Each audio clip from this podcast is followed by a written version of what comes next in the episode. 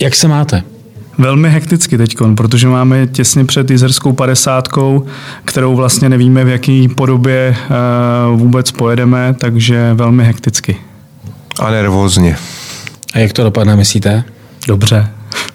Říká, říká Petr Lešek a vedle něho sedící eh, Marek Tesař, oba pánové spolumajitelé eh, agentury, která si říká Raul.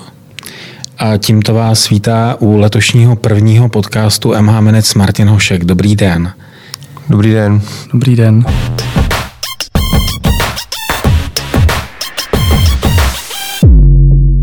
Pánové, děkuji, že jste dorazili. Eh, tak na náladu jsem se optal, k tomu se ještě dostaneme. Eh, první otázka, ptám se to na to téměř každého. Co je marketing? Co je marketing? No tak je to nějaký proces, který má e, za cíl e, vlastně prodat nějakou službu e, nebo nějaký produkt. A v tom procesu je strašně důležitý znát vlastně komu přesně tu službu nebo produkt chceme prodat a s jakým cílem. A posunu to o level vejš nebo níž v té granularitě, co je to sportovní marketing? Hmm. To už je marketing, který je zaměřený na sport. Eh, je to vlastně, eh, já tvrdím, že to je samostatná disciplína komunikace, eh, která při tom, co říkal Marek, zase potřebujeme znát ty naše, tu naši cílovou skupinu, ty, ty závodníky, ty diváky, tak, aby jsme jim mohli dobře a správně nabídnout tu službu nebo eh, ten produkt, eh, aby prostě chodili na, na ten sport, nebo aby ten sport dělali, nebo aby eh, ten sport dělali. A já možná, možná doplním ten sportovní marketing z mého pohledu ještě má tu obrovskou přidanou hodnotu, že pracuje s emocema a že pracuje se silnýma komunitama, respektive se sílou dané komunity. To si myslím, že je jakoby věc, která u toho sportovního marketingu je velmi cená ve srovnání s ostatníma komunikačníma nebo marketingovými aktivitama.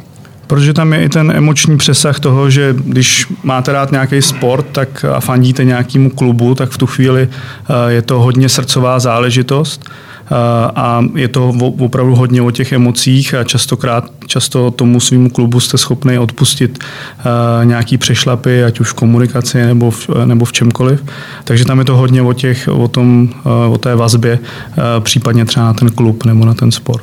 Jak jste se vlastně ke sportovnímu marketingu dostali? Protože předpokládám, že k tomu jako musí člověk nějak dojít, a není to tak, že bych jako si říkal mládí, tak já budu dělat sportovní marketing. Jak jste se oba, nebo každý zvlášť, k tomu dostali?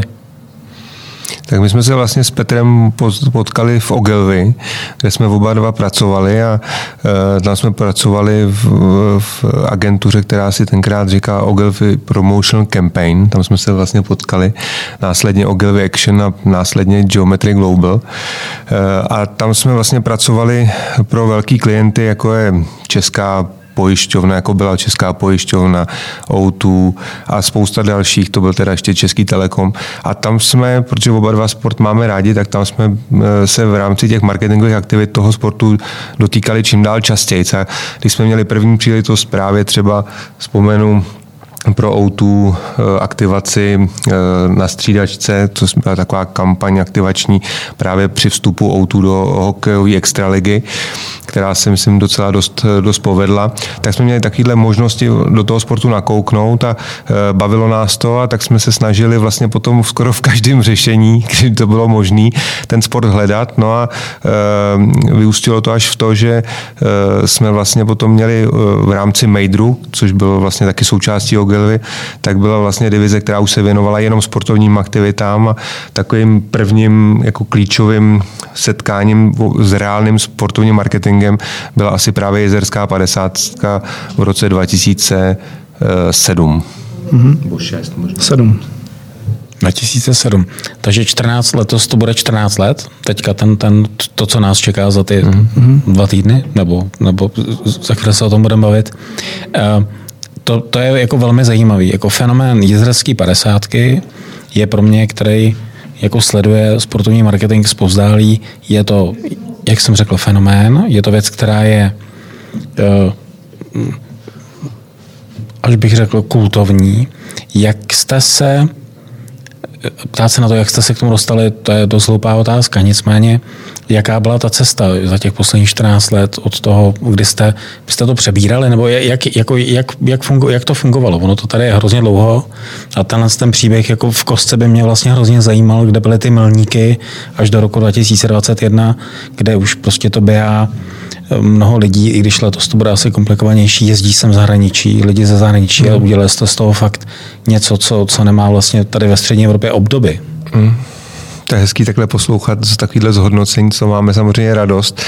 Eh, ten příběh je opravdu už dlouhý. A začal, začal tím, že nás vlastně oslovil jeden z našich ehm, klientů tehdejších, Patria, vlastně lidi z Patria Direct, který měli zájem vlastně nějakým způsobem se profilovat eh, právě v eh, takovýchhle disciplínách, jako je běh nebo běžecký lyžování a napadla jezerská padesátka. A jak říkám, v tom roce 2006 jsme o tom začali jednat a e, přivedli nás vlastně do ski klubu Jizerské 50, kde jsme my Pražáci přišli prostě do Betřichova, začali jsme jim radit, jak by to měli dělat líp, takže už z tohoto e, startovacího příběhu je jasný, že asi ta atmosféra nebyla, že nebyli úplně nadšený. Ale musím říct, že za těch 15 eh, let nebo 14 let eh, se vztah strašně vyvinul a hrozně tomu napomohly eh, vlastně ty výsledky. To znamená, že když jsme tam přišli, tak jsme společně přivítali na startu 3000 lidí a teďka máme 8000, což je poměrně zásadní nárůst počty startujících, počty závodů, všechno rostlo.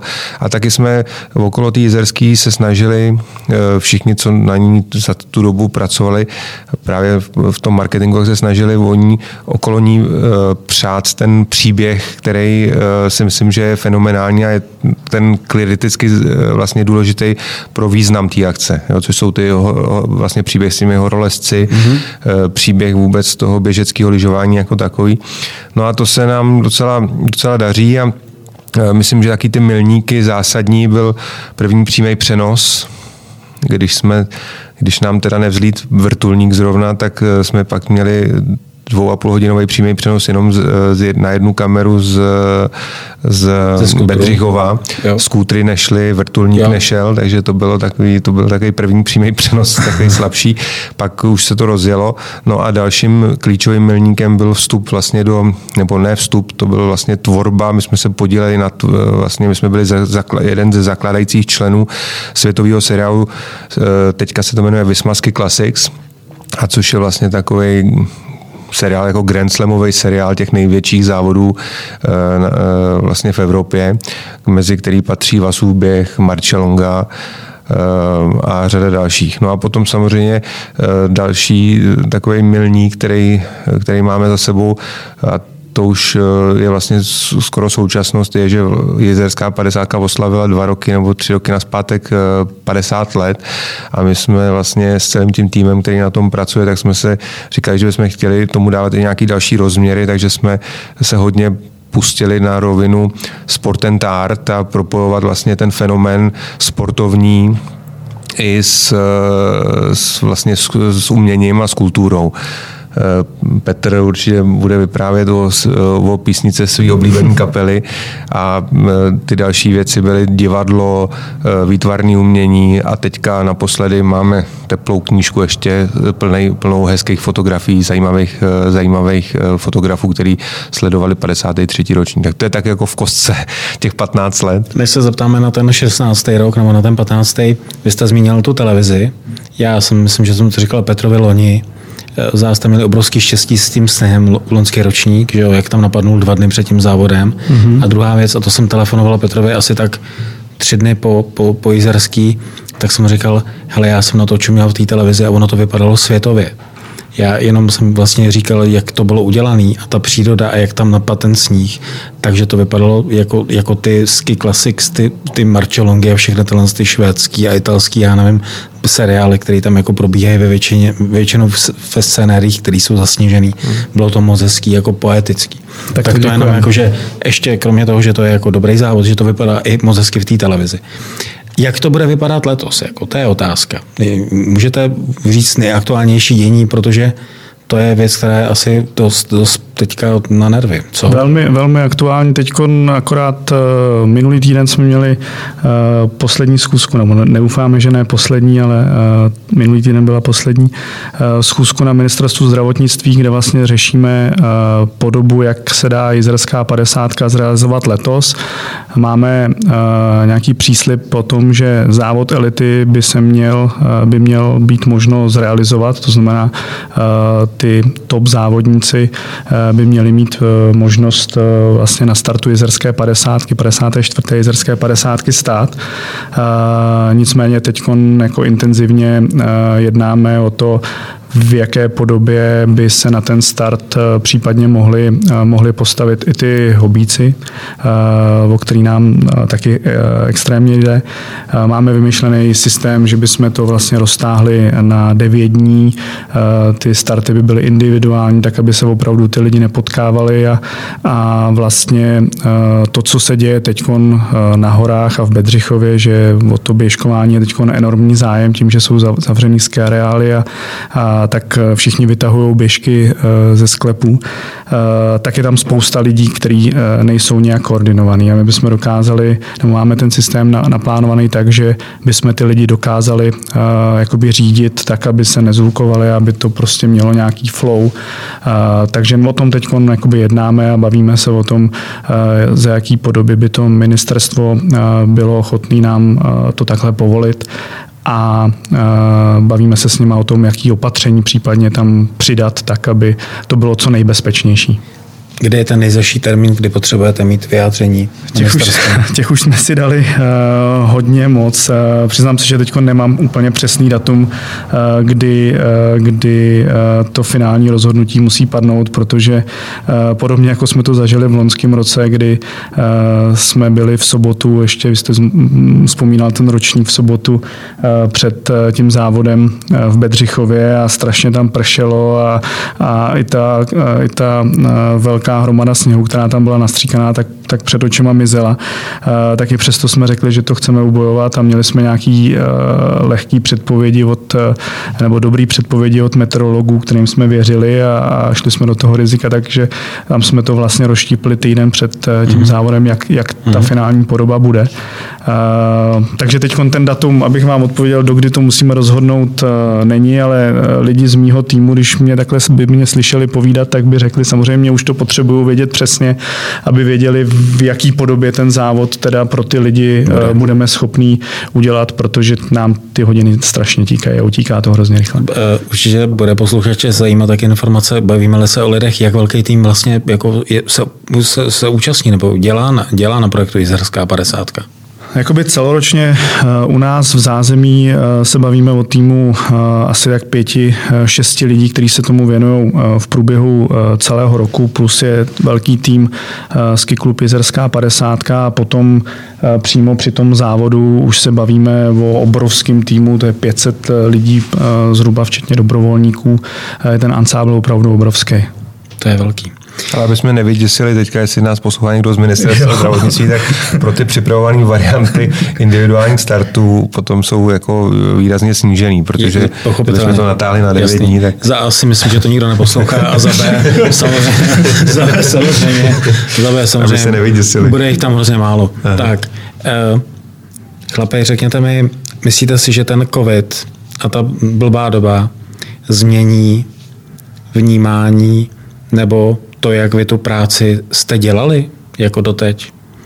E, protože vy potřebujete lidi, vy potřebujete lidi neomezený, neomezovaný, na to, abyste mohli přenášet tu emoci a ten zážitek a tu radost. Myslíte si, že se to zase vrátí tam, kde to bylo předloni, že ten loňský rok byl takový vošklivý, nebo si myslíte, že celkově ten ta, ta, ta industry, ten celý, ten celý váš obor jako dostane nějaký, nějakou zásadní změnu nebo něco, co, co budete si říkat, ten covid nás naučil něco, co možná je přenositelný i dál, když nebude ten covid. Jako, že by to vlastně bylo v něčem užitečný. Je tam něco takového? No, nás to určitě nějakým způsobem zotužilo, protože uh, už máme tu uh, zkušenost té první vlny, uh, kdy jsme uh, byli nuceni nějakým způsobem uh, začít reagovat a připravovat ty naše letní projekty, uh, jako je Běhej lesy a, a toto, když vlastně zmíním hlavně, protože to je seriál osmi závodů a, a my jsme vlastně uh, na začátku té sezóny museli dva ty závody okamžitě uh, jako rušit a posouvat. Vlastně neviděli jsme, kam je posouvat děláme, jestli vůbec je někdy, uh, někdy zrealizujeme. Uh, já, abych odpověděl přímo, Martin, na vaši otázku, tak uh, věřím, že to ty nás, nebo respektive ty, ty naše Eh, běžce nebo ty naše sportovce tím, že jsme eh, ty naše věci jsou eh, hlavně venku, takže by to nemuselo tolik ovlivnit, možná spíš v pozitivním slova smyslu, protože spousta lidí bude chtít víc sportovat, zotužovat, jako zlepšovat si imunitu a vlastně pracovat na sobě samé, tak to by mohlo vlastně být jakoby v tu chvíli impuls pro spousta lidí začít sportovat a, a začít sportovat ještě víc a třeba začít začít sportovat i s náma. Uh, tak. Takže ve finále to může dopadnout taky tak, že naopak bude, bude přetlak a bude toho víc a ale to bych si samozřejmě přál. No. Otázka je samozřejmě, jak to bude doopravdy, tohle je nějaký můj pohled a i třeba vnímám, že uh, některé značky a, a firmy, které uh, se v tom sportu chtějí uh, nějakým způsobem uh, prezentovat, tak ten zdravý životní styl a podpora té imunity a, a uh, tak to je rozhodně téma, který, uh, který určitě mm, rezonuje. Mm-hmm. Marku, uh taky téma, když jsem přemýšlel, jak kon- konstruovat ten rozhovor, tak jsem se vlastně zamýšlel nad tím, za těch 15 let, nebo 10, to je jedno, myslíte si, že se ten národ, myslím jako nás, že se i v těch pohybových aktivitách, které jsou hromadnějšího rázu, to znamená tyhle ty velké akce, které vy děláte, že se taky posunula, že je tam vidět nějaká evoluce, ale viditelná, ne jako malá, ale že se to jako nikam hýbe a určitě by mě zajímalo i srovnání se zahraničím. Já to mm-hmm. jako snažil jsem se dohledat informace z různých kanálů, mm-hmm. ale vlastně nevím. Je to, jsme v něčem jako výjimeční nebo doháníme ten západ třeba v tomhle tom? Nebo naopak má, mají se od nás uh, ti okolo nás jako něco učit? Je tam něco, kde, si, kde, kde máte jistotu a říkáte si, hmm. my jsme v tom výjimeční, jako my jsme v tom fakt jako dobrý. A naopak chodí k nám a učí se od nás, protože my to jako děláme dobře. A nemyslím vás jako firmu samozřejmě, hmm. ale myslím i ten národ a ty zvyky a to chování a hmm. nějaký návyky. Je něco hmm. takového? Tak nejdřív jako k těm deseti letům, tak tam rozhodně můžeme sledovat jako obrovský vývoj v, v této disciplíně eh, těch masových běhů nebo vůbec tohohle toho eh, tématu buď fit. Eh, tam rozhodně je spousta lidí, kteří daleko víc přemýšlí o tom, že by na sobě mělo nějakým způsobem pracovat a že by už mají doma dům, mají děti a hledají vlastně spousta těch lidí hledá nějaký téma pro volný čas a ten aktivní život se prostě nabízí jednak je to téma všude komunikovaný a druhá věc je, že to prostě je pro ty lidi eh, strašně prospěšný. Takže tam si myslím, že můžeme sledovat obrovský, obrovský vývoj, ať už, to, ať už se podíváte na jakoukoliv stezku, Ať už se podíváte na počty závodů, jak běžeckých, tak triatlonových, tak cyklistických, tak opravdu to jsou fenomény, které neuvěřitelně, neuvěřitelně rostou. A myslím si, že na počet, eh, na počet eh, těchto těch akcí ve srovnání se světem tak eh, rozhodně nezavostáváme. Eh, když se, když se podívám jako na to srovnání eh, těch akcí svět a my, tak máme krásné srovnání a to je přesně ta jezerská padesátka, protože my, aby jsme se inspirovali, jak to dělají, já první rok, co jsme prostě se dohodli na spolupráci na jezerský padesátce, tak jsme si koupili lyže a jeli jsme na Vasův běh se podívat prostě, protože to je ta meka. A to běžel, běžel, jste, běžel jste to? No šel jsem to spíš, ale šel došel. To.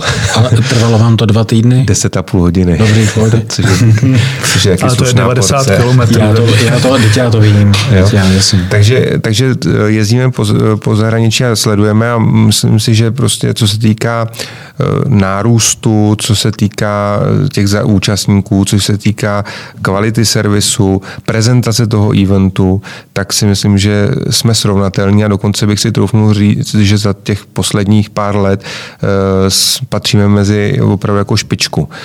Nejenom v té jezerské 50, ale i v jiných sportovních akcích, když si srovnáte velké akce, které se tady dějou, mistrovství světa v hokeji, mistrovství světa nebo Evropy, fotbalu eh, do, jedna, do 21 let eh, a triatlonové závody v Praze přímo pod Karlovým mostem, tak to jsou opravdu akce, které jsou velmi profesionálně eh, zvládnutý. Naštěvuje obrovské množství závodníků ze zahraničí. Pražský maraton jsem nevím, proč nezmínil, tak je, je o ně velký zájem a myslím, že ta prezentace jak republiky, tak vůbec ten servis pro ty závodníky je opravdu na špičkový úrovni. Jo.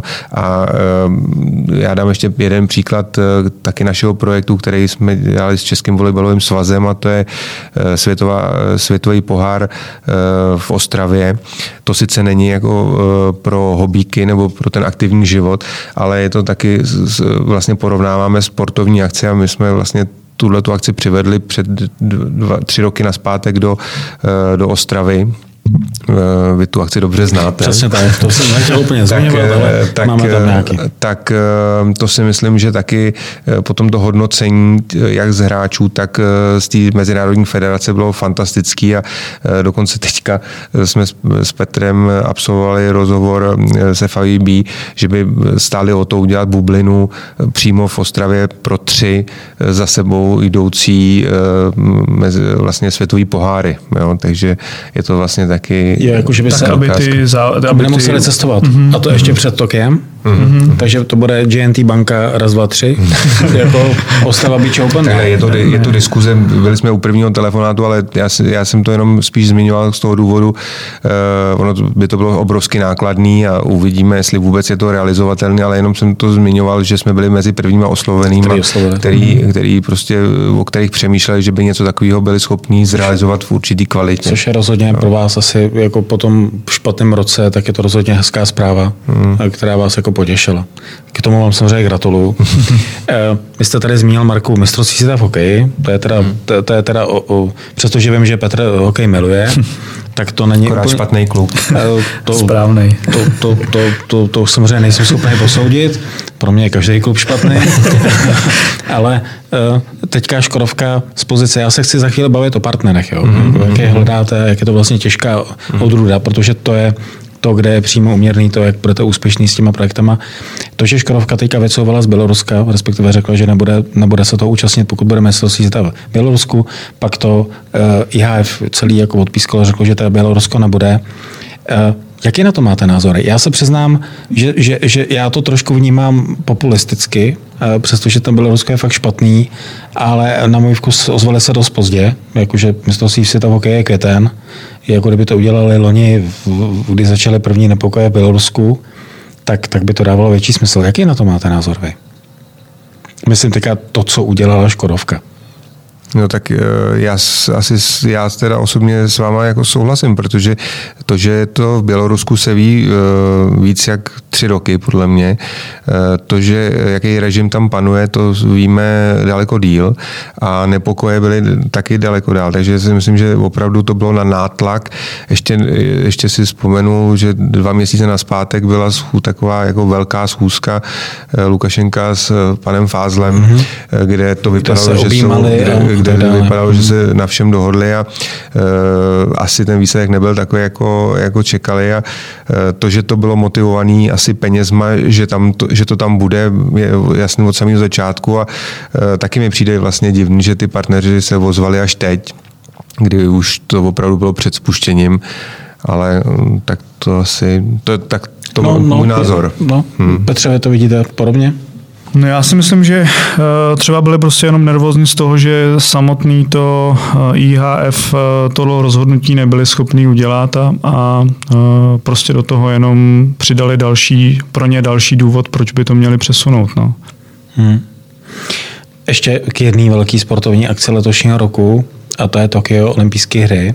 Hmm. Kdybyste si teďka měli jako vzít uh, skleněnou kouli a říct, jestli vůbec budou, Troufli byste se na to? Já jsem si dneska přečet eh, titulek, eh, kde šéf Mezinárodního olympijského výboru říká, že Tokio bude, takže já bych eh, si vsadil, že... Můžou si dovolit, aby Tokio nebylo? Je, respektive je ještě reálný to vlastně zrušit nebo odsunout? Takhle nebo zrušit, odsunout, pardon. Takhle, já myslím, že je reálný to zrušit, protože vlastně jsme už byli svědkem, nebo toho odsunutí už jsme byli svědkem minulý rok, eh, taky na poslední chvíli, vlastně ještě v březnu se říkalo, že to není možné, že plán B neexistuje, najednou se to odsunulo. Já myslím, že je na ně obrovský tlak, protože hmm. směrem k těm partnerům, směrem k tomu organizačnímu výboru, těm investicím, který tam ta olympiáda už eh, teďka, eh, nebo který se museli vynaložit na to, aby tam ta olympiáda mohla být připravená, tak je obrovská. Ale samozřejmě tam zase spousta dalších jako věcí, které jim nenahrávají a to je jednak ta situace s tím covidem, která zatím ne, nevidíme konec. A druhá věc je tam obrovský tlak eh, z, od veřejnosti, já jsem právě v tom samém článku, který dneska zmiňoval Petr, tak se píše, že 80% vlastně veřejnosti eh, Japon, japonský, tak eh, tu olympiádu nechce, což je, což je vlastně neuvěřitelné, protože to byl národ, který tu olympiádu vlastně eh, opravdu podporoval a velmi často se v těch zemích stává, že ta podpora není velká. Tady byla opravdu kriticky velká, byl to jeden z faktorů podle mě pro to udělení. No a ehm, takže si myslím, že ten tlak je obrovský a e, teďka si všichni říkáme, já jsem zrovna nedávno měl rozhovor s Jirkou Kejvalem, který samozřejmě vůbec tuhle variantu nepřipouští, stejně tak jako Tomas Bach, ale e, úplně stejně to nepřipouštěli to posunutí mm. v březnu loňského, loňského roku. Myslím si, že jako oni udělají Mezinárodní olympijský výbor, i ten organizační výbor v Japonsku udělá maximum pro to, aby to šlo, ale ono se to pak sesype jak, jak mm domeček z karet, protože pak vám řekne, co se jim stalo vlastně v tom minulém roce, pak vám řekne kanadský národní výbor, že, nepojede. že nepojede, ano. chytnou si další dva státy, tři, pět, deset a najednou je to strašný problém. A má cenu dělat olympiádu bez diváků, případně, myslíte? Jako myšleno ty soutěže, tenhle ty vlastní závody. To jako si že... myslím, že má, protože no, vlastně stejně ta olympiáda je primárně je řešena přes televizi, je jako na to v televizi. televizní produkt. Je to tak. Jo, jako, ty, ty příjmy z toho ticketingu jsou sice velký, nebo taky, taky jako jsou výrazný, ale ne, je to nesrovnatelný eh, s těmi příjmy z televizních práv. A mm, to zpracování televizní eh, si myslím, že bude tak dokonalý jako při každé olympiádě, že vlastně ty fanoušci eh, to ani, nebo my to ani pořádně nepoznáme. Jo. Možná na těch výkonech v kolektivních sportech to bude jako strašný ochuzení. Samozřejmě teď, když se díváte na eh, mistrovství světa v házený, kdy v Egyptě se čekala plná hala při národním týmu eh, až frenetická atmosféra, tak je to smutný, ale pořád eh, je to koukatelný a myslím, že ten produkt vlastně jako dramaticky neutrpí. No, tak si budeme všichni přát, aby to bylo. Půjdu k těm partnerům. Já jako vlastně si myslím, že to je ta nejméně vděčná, nebo to je můj typ, jo. Možná, že mi to vyvrátíte a řeknete, že to milujete nejvíc ze všeho. Ale nejméně vděčná disciplína v tom, co vy děláte, je vlastně schánit ty prachy a jako přemluvat ty partnery, aby do toho šli. Uh, potvrdíte mi, že to je těžký? Těžký, nebo... to, těžký to je určitě, ale hrozně záleží eh, na, nebo pro mě je hrozně důležitý, na co eh, nebo na který projekt eh, ty peníze scháníte. Já vlastně, když si procházím to portfolio toho, co nabízíme my, nebo to, s čím pracujeme, tak já jsem vlastně, bude to znít možná jako až na dnes, jako hrdý na, na některé ty věci, který, eh, nebo na všechny ty věci, které v tom, v tom portfoliu máme, protože každý je zaměřený na trochu něco jiného, je v jiném ročním období a má, každý ten projekt má trochu něco jiného. Jizerská padesátka náš jako nejlegendárnější závod nebo legendární závod. Eh, je, má to jinou trochu cílovou skupinu a jiní partnery, partneři se k tomu hodí, než, než třeba eh, k běhy lesy, který je zase jako víc do ekologie a CSR a toho jakoby zdravého životního stylu. Takže rozhodně je to těžký a vždycky pro mě je důležitý najít nějaký logický pojítko pro to, proč by tam ta značka měla být. A my se vždycky snažíme eh, to spojení značek se sportem eh, hledat, eh, nebo to propojení hledat tak, aby to mělo nějaký efekt za prvý pro, pro ty aktivní účastníky, nebo aby to v něčem vylepšilo ten event jako takový a, a tím pádem to přineslo i velký benefit té značce, že to není pasivní prezentace toho, té značky na místě, ale je to o tom, že ta značka pomůže udělat nějakou službu, kterou, díky který na tom sportovním zážitku mě to nějak vylepšej a budu z toho mít nějaký, nějaký lepší zážitek, a který si pak odnesu a pak to, to, to ten emocionální eh, propojení s tou značkou je pro mě silnější. Odešli vám v průběhu covidu nějaký partneři? Významní partneři, ne, ne asi jako malí, ale... Já to musím uh, zaklepat, ale uh, většina našich partnerů uh, s námi, s námi zatím jsou dál. Samozřejmě nemůžu mluvit, když by to bylo nějak ještě delší nebo dlouhý, tak pak asi se dá chápat, že to budou jako zvažovat. Nicméně teď, jakým způsobem s námi, s námi spolupracují a, a podrželi nás třeba v té době, v té první vlně, kdy třeba na začátku úplně nebyli rádi, že se nám podařilo domluvit na ministerstvu zdravotnictví to, že jsme mohli běhy lesy v nějakém režimu uspořádat, ale pak ve výsledku na konci při vyhodnocení nám šéf jedné značky, která s náma je už dlouho u toho projektu, tak říkal, že ale kluci jsem vlastně nadšený, že jste to takhle jako ukopali a, a jsem rád, že, že jsme u toho s váma. No. Takže zatím musím to zaklepu, musím říct, že, že ty klíčoví partneři jsou pro nás opravdu klíčoví a, a, zůstávají s náma, s náma dál. A je to i od toho, že, že u většiny těch partnerů to jsou opravdu dlouhodobý spolupráce, že tam ta dlouhodobost a ten vztah už jsme si nějakým způsobem vybudovali a, a oni vidí, že nezabalíme to v momentě, kdy se ukáže nějaká překážka, ale, eh, ale protože třeba eh, na tom jaře, když jsme se potkávali eh, s panem docentem Maďarem, tak první větu, kterou nám vlastně říkal, byla, hele kluci, zrušte to, přesuňte to na příští rok. Nedělejte letos nic, to nemá smysl. A i přesto jsme se s ním domluvili na, na, na podobě, jak, jak to odběhnout, jak těm lidem dát tu možnost uh, si, ten, si ty závody uh, zaběhnout, protože ono to není jenom o těch závodech. Ty lidi, uh, to, že s náma běží nějakou akci, uh, znamená, že se na to musí nějakým způsobem připravovat, uh, tak znamená, je to i pro ně další, ne ta hlavní, ale další motivace v tom, uh, v tom pravidelném sportování, v tom pravidelném tréninku a, a uh, no. Teďka taková trošku jako osobní, osobní otázka, ale ne zase tak moc osobní, nebojte. Bude to, bude to pořád okolo sportu a biznesu.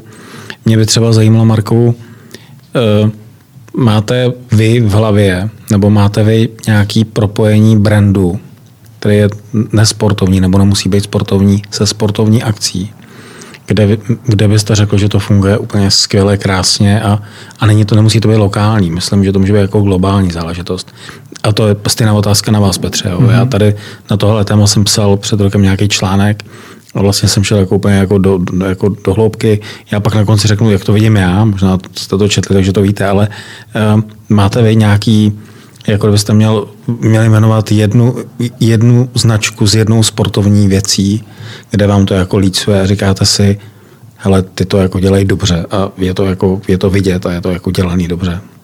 Bez dlouhého přemýšlení moc. Jo? Já doufám, že mi to Marek nevezme. Tak, tak jo, tak já začnu. Uh, pro mě je to Škodovka, uh, která ten sponsoring dělá jako velmi, uh, velmi dobře a velmi promyšleně a v zemích, kde je uh, sport číslo jedna hokej, tak uh, jsou u hokeje a, a tam, kde ten hokej není, v tom zbytku Evropy, uh, je, cykli, je, cykli, je téma cyklistika, tam jsou, tam jsou vidět v cyklistice a vytvořili si skvělou platformu uh, We Love Cycling a, a to je vlastně uh, jako ukázka toho, jak, jak ten sponsoring dělat dlouhodobě, nepřeskakují z tématu na téma, jsou vlastně v tom velmi konzistentní a, a zároveň dovím, jako pracují s těma aktivacemi, s tím, co se kolem toho dá všechno odvyprávět, tak s tím pracují velmi dobře. A, a potržením toho je, že my si děláme jednou za tři roky, za čtyři roky s Kantarem takový velký sportovní výzkum,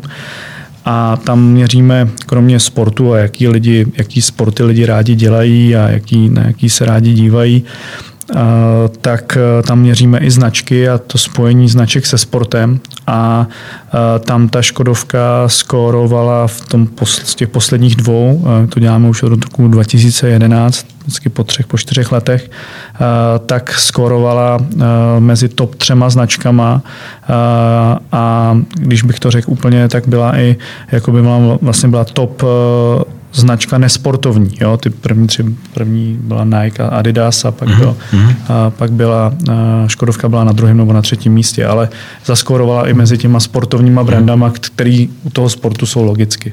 Jo, tu odpověď jste nevzal Markovi, ale mě. Ale, ale, ale jsem jako rád, že jste to řekl. Marko, jak to vidíte vy? Já, když jsem měl čas si to promyslet, tak, mě, tak se furt vracím k tomu, co mě napadlo jako první a to je um, vlastně partneři uh, All Blacks, a to je Adidas a, a Iveco. Já hmm. nevím, proč mám zafixovaný Iveco, ale byl jsem totiž u adaptace jejich kampaně, která vůbec na český trh nebyla relevantní, protože All Blacks tady hmm. před deseti lety opravdu nikdo neznal. Teďka se to trochu mění tím, hmm. jak česká hmm. televize vlastně přenáší poslední mistrovství světa. Ale to, to, ta tam to totiž přišlo úplně fantastický ty hodnoty, jak se to provázalo a vlastně ty asociace eh, toho silného nákladňáku, týmový práce a tak dále, který oni chtěli ty asociace si vlastně přivlastnit, tak to mě jako strašně baví. A na českém trhu, na českém trhu jsem miloval spojení eh, Česká pojišťovna a koně. Eh, koně. Velká, Velká Pardubická. Hmm. A vlastně, hmm. vlastně jsem byl vždycky smutný, že to nevytěžovali víc, to je jedna věc. A teď jsem vlastně dvakrát smutný, že to pustili a hmm. popravdě řešeno... že to má Slavě, že no, a, a myslím, že to tomu projektu strašně ublížilo, protože ta prezentace tý, toho současného partnera zdaleka není tak na takový úrovni, jak bych si jo. že by to mělo být eh, pro takovýhle.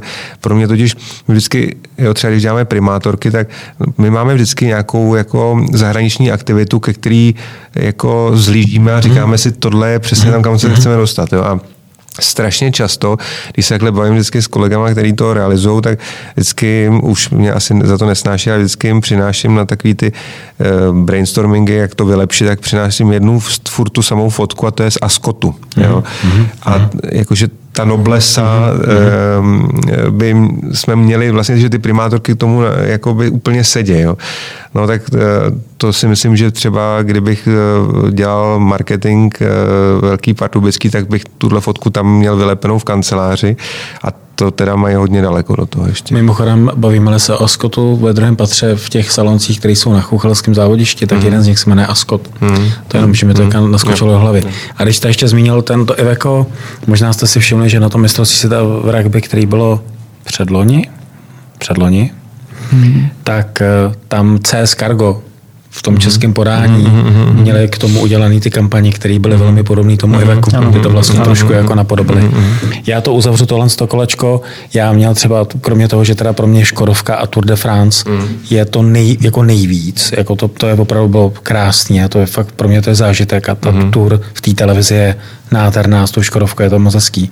Tak já jsem měl vždycky od mládí spojenou Coca-Colu s olympijskýma hrama zase. Mm-hmm. Kde prostě mm-hmm. nevím proč, ale mě to mm-hmm. jako utkvělo v hlavě a pořád to tam mám, jako, že Coca-Cola mm-hmm. olympiáda. Jako. Mm-hmm. A tak to jenom, jako, jak to máme jako zafixovaný. Chci jít teďka ke sportovním svazům eh, nebo vůbec mm-hmm. jako, máme jakože sportující národ a národ sportující je ale držen a je, je, je nějakým způsobem usměrňován tím, jak vypadají svazy, jak vypadá ta kultura toho sportu a toho organizování těch věcí. Ehm, vy jste to tady zmínili, vy jste za poslední roky byli u rebrandingu nebo, já, nebo nastavování strategií několika celkem jako důležitých sportovních uh, entit nebo svazů, ať už je to ten volejbal, kde jste pomáhali, ať už je to český basketbal, který že jo, s účastí na mistrovství v Číně tak to, to tak jako krásně se poskládalo. Máte krásný projekt, eh, což je ten Sokol. Možná pak bych vás poprosil jenom k tomu jako něco říct. Ale ještě první otázka. Já osobně vnímám, že si ten český sportovní funkcionář, když to tak jako přeženu, uvědomuje, že ten marketing a to porání toho, jak je ten sport jako marketován v úzovkách nebo nabízen těm lidem, že to výrazně ovlivňuje to, jak ten sport bude fungovat a jak bude ovlivňovat a oslovat ty mladí, který potřebujeme pro to, aby ten sport se sunul. Eh, zdárný ukázka toho je, minulý týden jsem to viděl, kluci nebo někdo představil eh, ten badminton, mm-hmm. kde udělali novou entitu toho a pojali to jako opravdu jako lifestyleovou věc, která je mimochodem moc hezká, si myslím, to je jako můj názor. Eh, mění se to? Jako máte pocit, že když jednáte s těma svazama, nebo, nebo se na vás obrací takže si to jako uvědomují. Eh, ještě řeknu vsuvku, to samý teďka řeší český stolní tenis, ping-pong, kde, kde vlastně to je nejmasovější asi sport, jako který může být, že ten pinče zhrajou lidi s pánvičkama jako na stole v kuchyni. Že by to, jako myslíte si, že se to jako posouvá tohle, že si to jako uvědomují?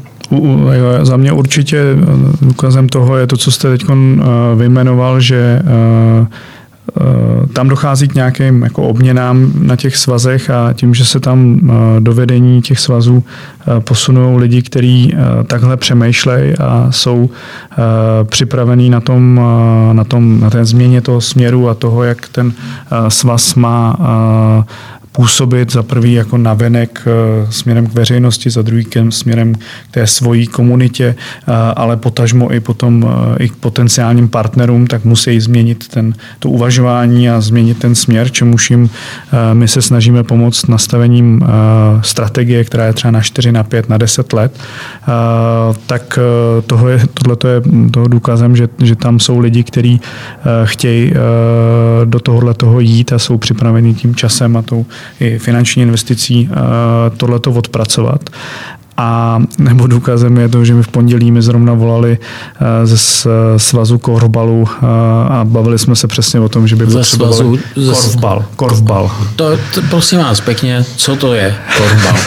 korfbal to je taková, takový něco jako košíková, basketbal, basketbal nemůžu říct. To, to se háže těma, těma to, ne, normálně se, hraje se to normálně míčem a jsou, je to velký hřiště a mají tam takový koše, které jsou mnohem větší uh, vejšce uh, než, než klasický basketbalový koše. Uh, musíte trefit míč do koše a hraje to smíšený družstvo holek a kluků. Tak to jsem nezdělaný tak, tak to ty, ty evidentně marketing potřebují jako sůl. ne, tak asi mám legraci. Uh, Eh, jak jsem jmenoval ty projekty, které máte za sebou, ta poslední věc, která mě jako velmi baví a velmi zaujala, to je to, že jste se, nebo že pomáháte Českému Sokolu, Sokolu Sokolovi, Sokolu. Uh-huh. Řekněte k tomu projektu něco, pokud teda posluchač neví. Uh, no, No tak my jsme v roce 2017 uh, eh, se vlastně spojili s Českou obcí Sokolskou a při přípravách os, Všesokolského sletu 2018. Teď mi vypadlo, kolikátej byl. A e, tam jsme, tam jsme vlastně začali spolupracovat a e, ten sled dopad fantasticky a úplně nás, e, úplně nás natchnul svojí atmosférou. E, tou masou, ale hlavně tou atmosférou. Ty lidi se sjíždějí z celé republiky, cvičí na to eh, celý rok eh, nebo něko, několik měsíců.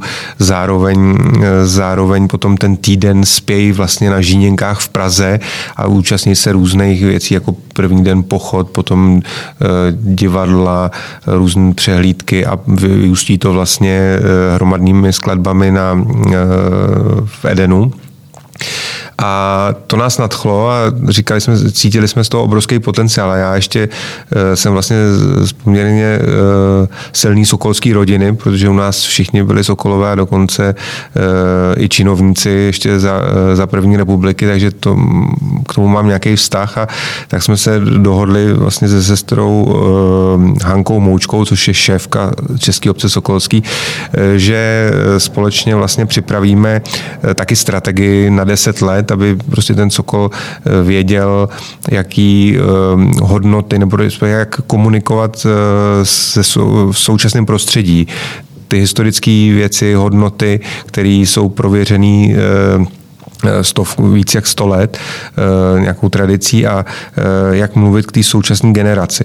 No a z toho vznikla tato strategie Sokol 2030 a již jednou z částí byl vlastně příprava vizuálního stylu, kterou jsme dělali s s Dynamem Design, s Michalem Richterem ehm, a jeho, jeho týmem a myslím si, že se to strašně moc povedlo. Co je na tom fantastický, že ten vizuální styl se teďka propisuje vlastně, eh, ten Sokol má tisíc, více jak tisíc jednot, což znamená, když si vezmete, že tady je zhruba šest tisíc obcí, tak eh, v každý šestý obci je Sokolovna nebo respektive Sokolská jednota.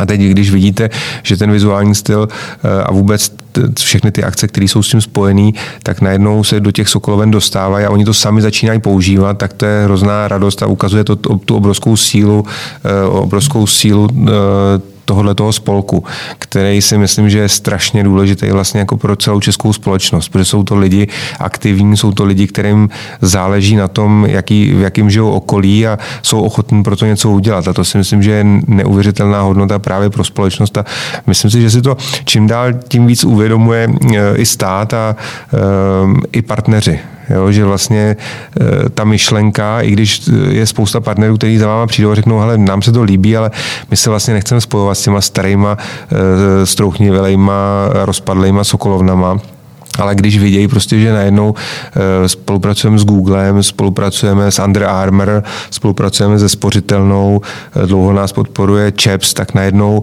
vidějí, že se tam něco děje a uh, řada značek prostě o tuhle tu spolupráci, o té spolupráci začíná přemýšlet a myslím si, že za tu dobu od toho sletu se nám podařilo tam přivést opravdu spousta peněz, které můžeme i investovat právě do toho, jak ten Sokol komunikuje a jak eh, mluví na tu současnou generaci, která, kterou je potřeba natchnout. Tak jak jste o tom mluvili z pohledu sportovních svazů, tak ta konkurence je obrovská.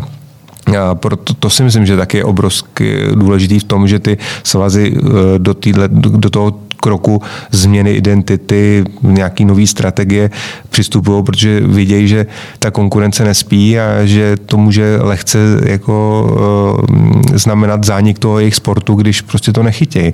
A myslím si, že všichni vidějí ten obrovský úspěch, který tady zaznamenal za posledních uh, 10, možná 15 let florbal, jak je z ničeho vlastně de facto, když to tak řekneme, tak vlastně většinu převálcoval. Mm-hmm v té mladé generaci rozhodně, tak, ehm, tak ehm, myslím si, že tyhle ty příklady eh, je vyděsej a začnou přemýšlet, že s tím sportem taky musí něco dělat.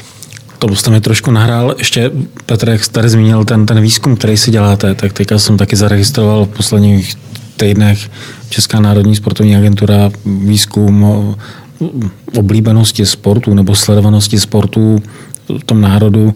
Tam jako fotbal osmý místo to nedopadlo jako úplně. Co si o tom myslíte jako celkově? Myslíte si, že je to taky tak ustřelený, jak říkají ty postižený svazy? Nebo je to odraz toho, že fakt se u nás přesouvá ten, ta nálada a to sportovní zaměření trošku do jiných netradičnějších jako vod? Já si myslím, že ten výzkum NSA nebyl eh, uchopený úplně, eh, úplně šťastně a, a ta metodika, ten způsob, eh, jakým to bylo, jakým to bylo vlastně sestavený a interpretovaný, není, není určitě dobrý. Proto my třeba, když ten výzkum děláme, tak ho děláme s renomovanou agenturou, s Kantarem, jak už jsem říkal. A je to, taky nám to trvalo, než jsme vlastně dali dohromady opravdu tu metodiku a s, s nima jsme se bavili a první rok jsme tam spojili, spojili sporty, které jsme potom potřebovali vlastně jako rozložit tak, aby to dávalo smysl, že teď už třeba měříme i, když se bavíme o cyklistice, která je jako jednou, jednou z nej, nebo v tom našem výzkumu to vyšlo, takže to je nejatraktivnější aktivita z pohledu toho aktivního sportování, eh, tak už ji teď měříme, takže to rozdělujeme jako na silniční a horskou a i, a i měříme tam ty lidi, kteří jedou, nebo řeknou, že eh, dělají cyklistiku, ale jedou jednou denně do práce, nebo jednou prostě do práce a z práce, což je třeba pět kilometrů tak aby jsme opravdu dostali ten obrázek jako úplně obrázek. jasný. Takže jako, mm, když jste se ptal na fotbal, tak eh, nám ten fotbal eh, v tom našem výzkumu vyšel eh, rozhodně vejš. Byl mezi jako top třema, třema sportama z pohledu toho, toho sledování a rozhodně, protože už jenom když si uvědomíte, kolik eh, lidí eh, sleduje fotbal v televizi, kolik jo, eh, standardně chodí na, no, no, no, no, no, takže logicky musí z tohoto pohledu. I třeba to MMA, který tam zaskorovalo na nějakým 78. místě, bylo až bylo prostě až za teď, teď konci to vymyslím, střelbou z kuše nebo s podobně, za podobnýma sportama. Nebo za tím sportem, co jste říkali před chvílí, já jsem zapomněl, jak se to jmenuje. Ten MMA? Korbal. Ne, ten jo, korbal. Ne, ne, korbal byl, tam byl to mi právě volal ten uh, sekretář a říkal, no, my jsme skončili ze 105 na 101 a na, a na 103 místě v těch dvou kategoriích. Já se asi moc nedivím. no, a MMA si myslíte, že je veš? No, už jenom z toho pohledu, že dokážou tam, jakože dokážou vyprodat tu arénu, pravda, že, no. že... Tam ten marketing je brutální, jako musím je říct, to jako že... ten produkt je velmi dobře jako, dělaný. Yeah. Uh, to zase tam je zase trošku nahráli e-sport.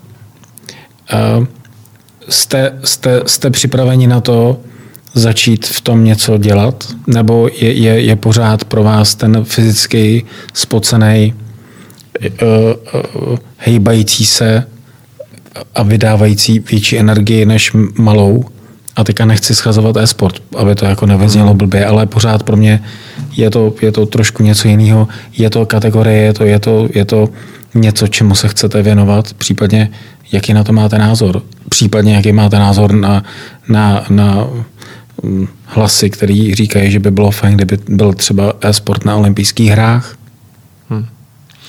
Tak my máme vlastně jednou za rok vždycky jaký sezení, kde si definujeme, eh, čím novým bychom přišli a ten e-sport se tam opakuje opravdu už několik, několik let.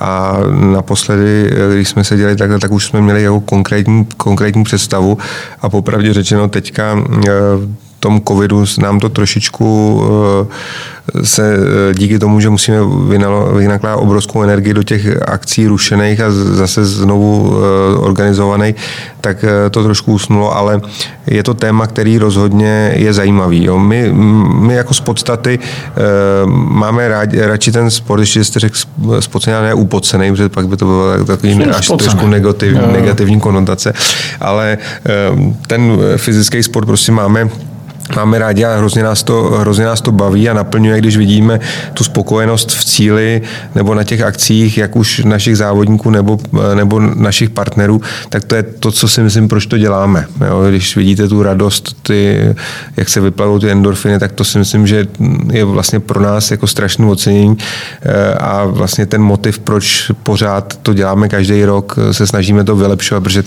to, to je vlastně, eh, čím, čím se živíme a eh, jak říkám, hrozně nás to baví. Eh, nemáme zase takovou jako zkušenost s tím sportem, ale víme, že je to obrovský fenomén a co se týká sportovního marketingu, tak když sledujete investice do, vlastně do těchto těch entertainmentových, do kterého spadá i sport, tak jsou neuvěřitelné a ta kategorie e-sportu roste jako dramaticky, takže my bychom vlastně asi byli e, nepříčetní, kdyby jsme úplně tuhle ten segment e, pominuli, ale nic konkrétního, e, jako že bychom už teďka něco měli připraveného, tak ne, ale ty, myšlenky nás tam pořád vedou a jsme v kontaktu s nějakými lidmi, kteří té disciplíně rozumějí.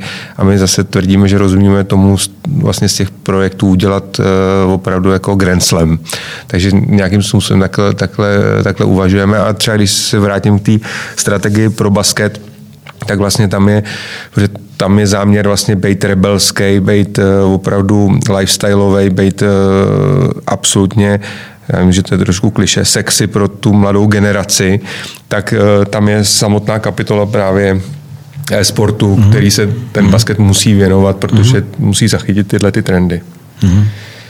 A olympiáda možná... No to jako já za sebe olympiáda, já si myslím, že eh, to na olympiádu úplně nepatří, nebo za mě to tam vlastně nepatří. Určitě by tomu slušelo uh, nějaký takovýhle uh, mistrovství světa nebo jakýsi jakoby olympijské hry, které by byly ale jako vyčleněný pro mě osobně z toho spoceného sportu.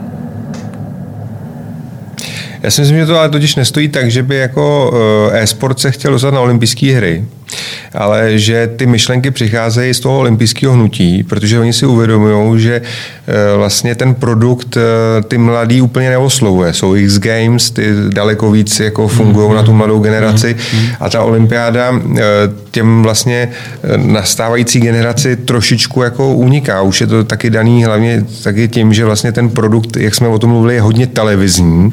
Není ani tak jako, myslím, že se to taky mění, ty investice olympijského výboru jsou Mezinárodního olympijského výboru i Český olympijský výboru jsou obrovský vlastně do té digitalizace a do, do, do, dostat to téma do sociálních sítí a vůbec do toho digitálního světa ale že ten zájem vlastně přichází spíš tý, eh, z té strany olympijského hnutí, že vlastně by to eh, tu pozornost přitáhlo. Jo? Mm. A já si ve finále myslím, že když by to byly opravdu jako sporty, ne střílečky, ale opravdu jako sporty typu hokej, eh, NBA, FIFA, tak si vlastně dokážu představit, že, že to tam může být, protože ve finále ten, ten sport se tak zdokonaluje a profesionalizuje že ono opravdu už být jakoby profis hráčem znamená opravdu na sobě i tvrdě fyzicky pracovat. Jo? Takže ono to nejde, my máme, když se řekne e-sport, tak řada z nás jako si představí přesně kluka, který váží 130 kg a e, má Pepsi kolu v jedné ruce, bramburky v druhé a občas drží ten joystick, ale no to teď už vůbec takhle není. To jsou opravdu profici, kteří se tomu věnují pět hodin denně, možná i díl.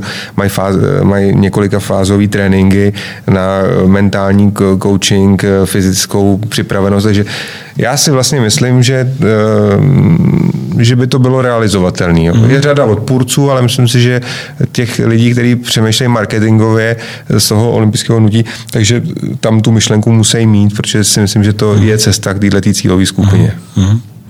Pánové, poslední otázka na, na každého z vás. Prosím o, jednu, o odpověď zvlášť.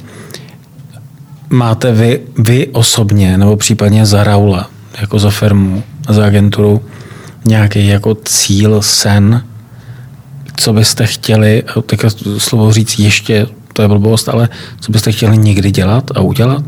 Jestli existuje něco v tom, co děláte, nějaký, vy jste říkal to Grand Slam, to se mi mm. moc líbilo. Mm-hmm. Existuje něco, kde jste si o tom povídali v hospodě před deseti lety a říkali jste si, hele Marku, hele Petře, my jednou uděláme tohle. Já samozřejmě chápu, že to asi neřeknete, jo. ale možná mi stačí říct máme jo, a budeme hmm. se těšit na něco, ale máte nějakou takovou jako věc, za kterou jdete a říkáte si, tohle bychom jednou chtěli jako udělat. A pokud jo, tak aspoň naznačte, co to je, prosím. tak máme. máme a já vlastně eh, zase se vrátím k tomu Grand Slamu, co se vám líbilo. A já vlastně jakým, jakoby mým úplným vzorem je Wimbledon, uh-huh. jo, který a vlastně je úplně jedno, co dělá, jako co to bude za aktivitu, ale aby měla jako takový renomé a hlavně takovou kvalitu provedení, uh-huh. jako má ten Wimbledon. Uh-huh.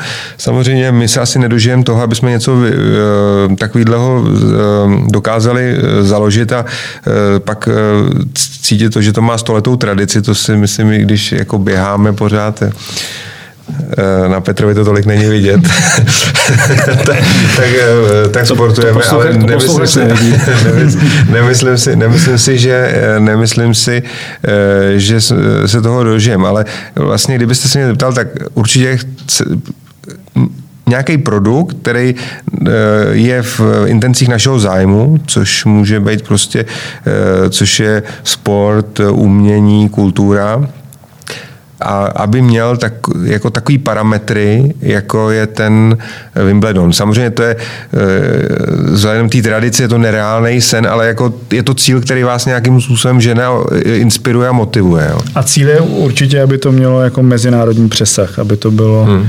Uh, opravdu, aby to nekončilo uh, za těma hranicema uh, nebo za těma hranicema České republiky, ale aby to bylo opravdu s velkým přesahem říká Petr Lešek a říká Marek Tesař. Pánové, bylo to moc příjemný, moc krát vám děkuju. Jestli jsem se měl na něco zeptat a nezeptal jsem se, tak mě to ještě teďka rychle řekněte. Já se na to zeptám, jestli jste chtěli něco říct.